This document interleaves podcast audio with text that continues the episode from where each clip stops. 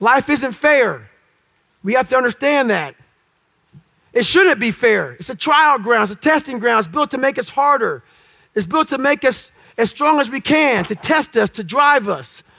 So mentality is the only thing that gets us through life. That's David Goggins.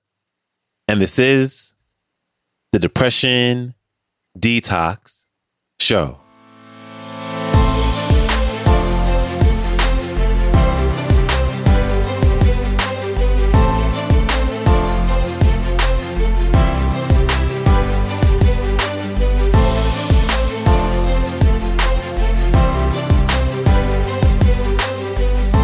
Hello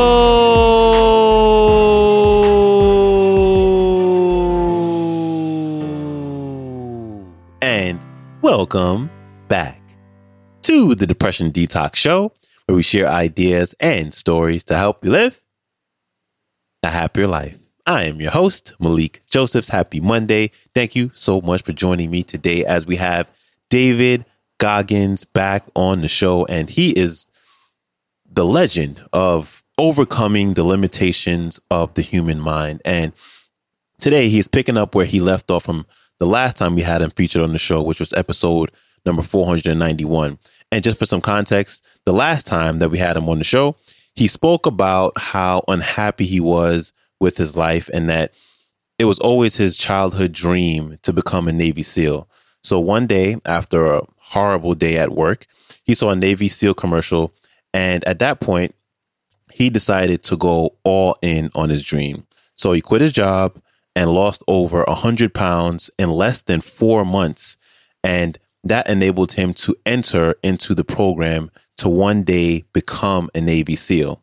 So today, he's here to continue his story of the ups and the downs along that path and to inspire us to really unearth that untapped potential that we all have within ourselves. So without further ado, here's David Goggins. Enjoy.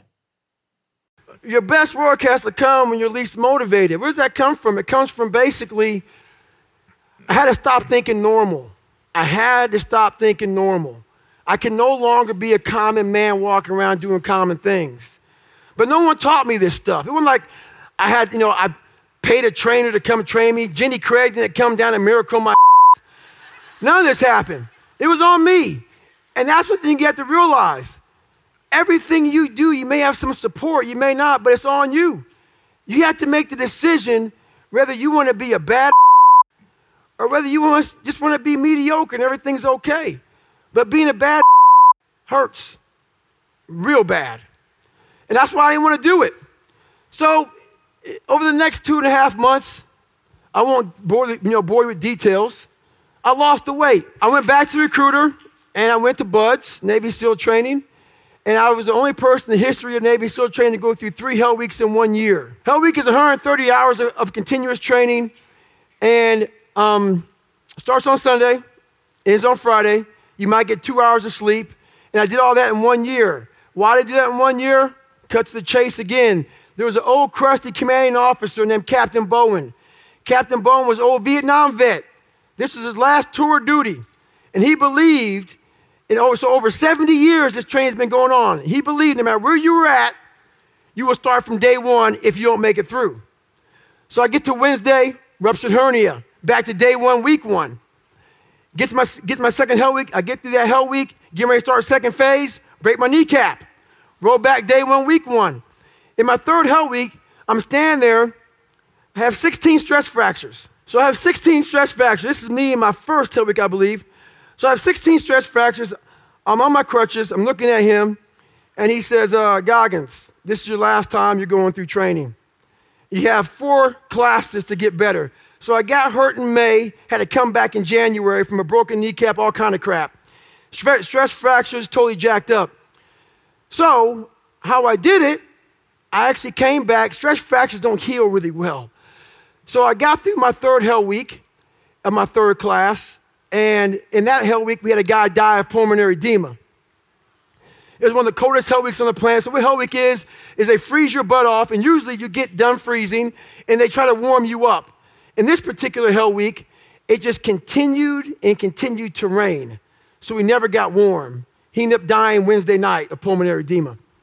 So when I got through with Hell Week, my stress fractures were so bad. And I realized I can't go through, tra- I, I need to get rolled again. I'm broken. And he's like, no more rolls. And I remember that. So at this Hell Week, I said to myself, man, I can't even walk. I was on crutches again, but after Hell Week, you get walk week. And after walk week, you have twenty more weeks of getting your butt kicked. So I had a plan. My plan was to show up at three thirty in the morning, put my black sock on, go on my dive cage, and get duct tape. And I would literally cast my feet up to mid my calf. And for the first forty minutes of the run, that it would, I have a pressure, so I still have them now, pressure ulcer that now healed up, but you can see the scars from the flexion of the joint. So basically how, so, so what I did was I pretty much cast my ankle up my shin so I wasn't doing this and activating those stress fractures. So I ran on my hip flexors. For the first forty-five minutes, the pain was so excruciating, but then after that, it would subside and I would be able to finish the day out. The pain would come back. So I get done with SEAL training. I gain the weight back. I'm about two hundred fifty pounds. And have you guys heard of the story Lone Survivor? Marcus Luttrell is a great friend of mine. We speak on the Patriot Tour together. Um, I went through BUDS training with Danny Dietz, Michael Murphy, Axe, and also uh, Marcus Luttrell. Marcus was the only guy that lived on this operation. It, it went bad. Q R F team came in, Quick Reaction Force team came in of, of Navy SEALs. They got blown up. Everybody died but Marcus Luttrell. I was at free fall school with his twin brother, Morgan Atrill, who's also a Navy SEAL. Heard about it, went home, Googled ways to raise money, Googled races, all this other stuff. What came up at two fifty, hadn't put running shoes on in over a year, was a race called the Badwater one thirty-five, where you run one hundred thirty-five miles in one day, pretty much forty-eight hours, and it's in Death Valley. In summertime. I didn't know anything about this crazy world. I thought it was a stage race. I thought you ran like ten, fifteen miles, camped out, barbecued, and then ran again. So I called the race director up, Chris Kostman. I said, hey man, I want to do this race to raise money. He said, have you ran one hundred miles before? I said, what, in the calendar year? He said, no, in one day. I called him up on a Wednesday, and he says, you only have two more races to qualify for my Badwater race, and basically, you have to run one hundred miles in twenty-four hours. The race right there in San Diego that Saturday was called the San Diego One Day, where you run around a one-mile track for twenty-four hours. Haven't run in, you know, in basically a year. I said, hey, I'm going to do it. I'm a Navy SEAL. Bad idea. Go to Walmart, get a blue lawn chair, Ritz Crackers, Mileplex, and um, that's my nutrition, people, for, for one hundred miles. Pretty stupid, right? I have my ex-wife out there with me. She's crewing me. I get to mile seventy. When you get to mile seventy and you haven't run past twenty miles in your life and you sit down for the first time, what do you think happens? Pretty jacked up, right? Yeah. Well, I'm looking at three of my ex-wife and I'm sitting there. She's looking at me. I'm looking at her. And I said, um, It's, I'm kind of making it very abbreviated. In the book, it's a lot more than this, but I'm going to abbreviate it real quick. I asked her if she loved me. She said, yes. Why? I said, because I'm going to take a shit on myself right now. Because I couldn't stand up because my blood pressure was all messed up. Start peeing blood down my leg. She's a nurse, so she's freaking out. And there's one thing a black man never wants to hear, ever. She said, you're starting to turn white. So this is where the forty percent rule comes in, people. Worst shape my entire life. I've been through Ranger School, Delta Force Selection twice, three Hell Weeks, all this crap. This is the worst pain I've ever been in. To this day, I'm forty-three years old right now. I did twenty-one years in the military. I've done sixty ultra races, pull-up records, all kind of stuff. This is the worst pain of my entire life to this day. But this is when I had to realize one thing. I had to break this humongous thing down to very small. All I put in my mind was, let's not quit yet. I'm going to quit, but not yet. So I sat there. I can't stand up. So let's get some nutrition. All right, I'm not dizzy anymore. Let me clean this crap off me, okay? I need some food. I'm going to quit after I eat a peanut butter and jelly sandwich. All right, but not yet. Let me see if I can stand up. Stand up. Maybe I'll quit. Let me see if I can walk to the car. Hmm, there's the car. It's a one-mile track. I'll walk past the car. I'm just going to get back to the chair. I'm not going to quit yet. I kept this mindset the whole time. I ended up doing thirty more miles. Did thirty-one miles, truthfully, after, after that. I did one hundred one miles in nineteen hours. If you're driving a car, the car may say one hundred thirty miles an hour. The factory puts a governor on it, so you only go ninety-one. So you're sitting there when to race somebody. They, they have no governor. They're flying. Boom. You can't, because every time you get to ninety-one, the car starts doing this, starts doing this. We put a governor on our brain, and the second we get to that governor, our bodies start doing this. Oh, this sucks. This is uncomfortable. No, no, no, no, no. Let's go this way. Let's stop. It starts giving you all these questions that we cannot answer. If you can't answer the questions your brain is asking you, you quit. If you have the answers to those questions of why the hell am I out here, and you give it a quick answer, the brain starts shutting up because it knows why we're doing what we're doing. I started figuring these things out in my life. So we have this governor on our brain, and how you start pushing past that governor, start realizing your brain has the tactical advantage over you. Why? Because it knows your insecurities. It knows when you're lying. It knows your fears. It knows everything about you. And whenever those things start, like right now, I'm scared to death up here. Why? When I was in sixth grade, I was in a play. And I stood up in front of a whole bunch of white people that probably didn't, you know, I was being judged in my mind. Scared the shit out of me. And I stuttered severely bad. And I knew I stuttered bad. My line was this long. It was like, hello or some shit.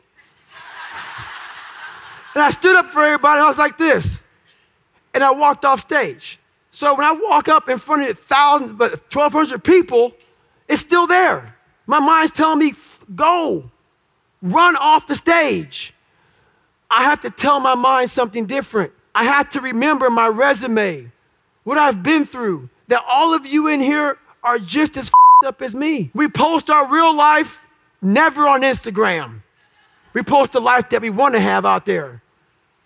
That's not me anymore. I'm going to tell you exactly about me, who I am. That's how you get better. That's how you fix yourself. That's how you grow.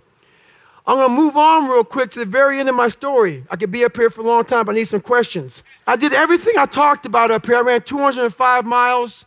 I ran seven thousand miles in two thousand seven to raise two million dollars for Special Operations Warrior Foundation. Thank you. I did it all with a hole in my heart, the size of a dime. So basically, I was sick as hell, and I didn't get into all of this. Once again, all these stories in my book with all these takeaways that I have that, you know, I'm not a theorist, people. There's a bunch of people who are theorists who go to the library, study the mind. They study it in a book. I studied it by being a practitioner. I put my mind in hell, and I realized how it was thinking, and I figured out tools and tactics on how to get through it. By being in it, not by studying it, by being in it. And literally, that's how I started callousing over. You know how, so I did, what? I did sixty-seven thousand pull-ups in nine months, and it calloused my hands. It calloused my hands real good to protect my hands against the bar. I started learning how to callous my mind, to callous over my victim's mentality. And that's what I did.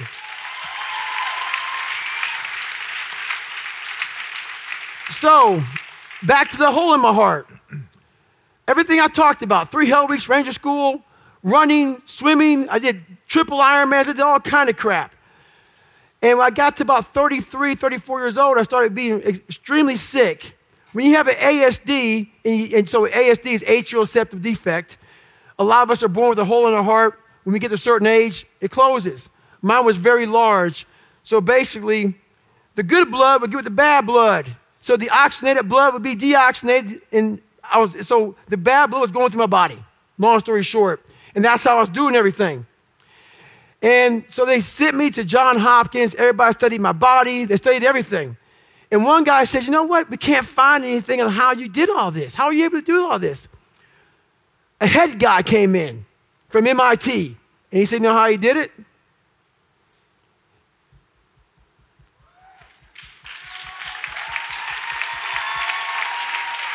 Understand something, people. We are leaving a lot on the table. My book is called Can't Hurt Me. Why is it called Can't Hurt Me? Life isn't fair. We have to understand that. It shouldn't be fair. It's a trial ground. It's a testing ground. It's built to make us harder. It's built to make us as strong as we can, to test us, to drive us. So mentality is the only thing that gets us through life. I was an underdog. We are all underdogs in life. Even the baddest person in the world should think that way. So you should always have I've never arrived mentality. And the can't hurt me mentality is no matter where you come from, the sewer or wherever you think you're from, when I got out of the sewer, I got to the road and looked around and said, can't hurt me. Nothing should be able to hurt you. If you believe that, it starts to become true. Big thanks to David Goggins for stopping by. His website is David Goggins. That is also his Instagram. His New York Times best-selling book that came out about a couple of years ago, twenty eighteen, I believe, is entitled Can't Hurt Me: Master Your Mind and Defy the Odds. I absolutely love that book. Highly recommend that anyone go check that out and pick it up. Uh, and his latest book, which came out about a year ago, is entitled Never Finished: Unshackle Your Mind and Win the War Within. And as I mentioned before, the last episode that he was featured on the show is four hundred ninety-one. And the one prior to that was two hundred sixty-five. So you can go and check that out. All right. That is a wrap for me. I appreciate you. I hope you have a great rest of your day, and I will see you back here tomorrow. So, until then, stay strong. Later.